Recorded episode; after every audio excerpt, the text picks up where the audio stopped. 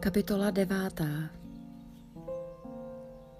Lid, který chodí v temnotách, uvidí velké světlo.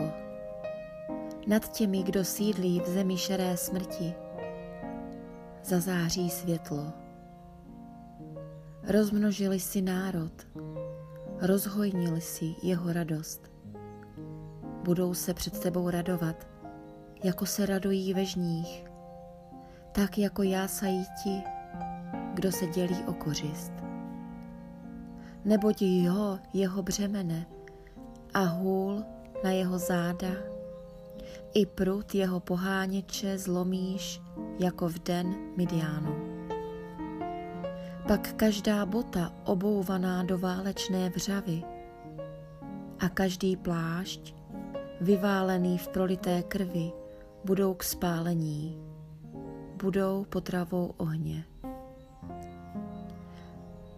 Neboť se nám narodí dítě, bude nám dán syn, na jeho ramení spočine vláda a bude mu dáno jméno.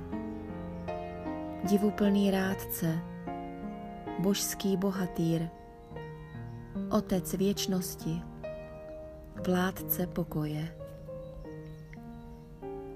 Jeho vladařství se rozšíří a pokoj bez konce spočine na trůně Davidově a na jeho království.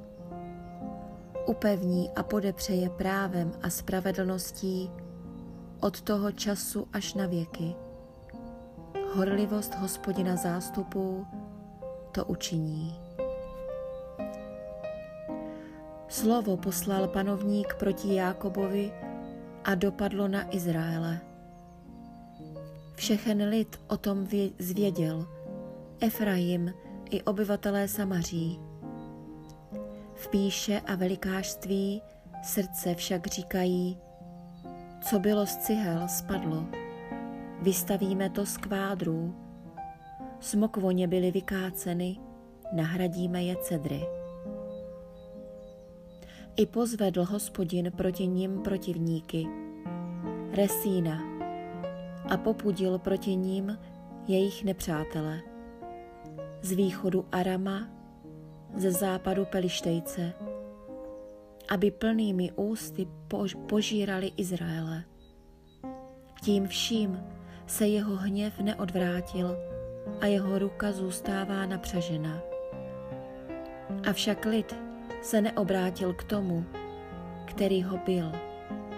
Hospodina zástupů se nedotazovali, proto hospodin odsekl od Izraele hlavu i ocas, palmovou ratolest i sítinu v jediný den.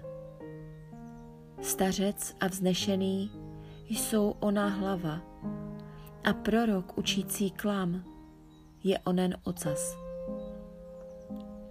Vůdcové tohoto lidu se stali svůdci a ti, kdo se dají vést, jsou ztraceni. Proto neměl panovník radost z jeho jinochů a nad jeho sirotky a vdovami se neslitoval, protože všichni jsou to rouhači a zlovolníci. Bludně mluví každá ústa. Tím vším se jeho hněv neodvrátil, a jeho ruka zůstává napřažena. Avšak jejich své vole hoří jako oheň. Požírá bodláčí a křoví, zapaluje houštiny lesa a kouř se výřivě vznáší. Země se zatměla pro prchlivost hospodina zástupů a lid se stal potravou ohně. Nikdo nemá soucit ani s bratrem hltá, co je napravo a zůstává hladový. Požírá nalevo a sytý není. Požírá maso své vlastní paže. Manazes Efraima, Efraim Manazesa a na jodu se vrhají společně. Tím vším se jeho hněv neodvrátil a jeho ruka zůstává napřažena.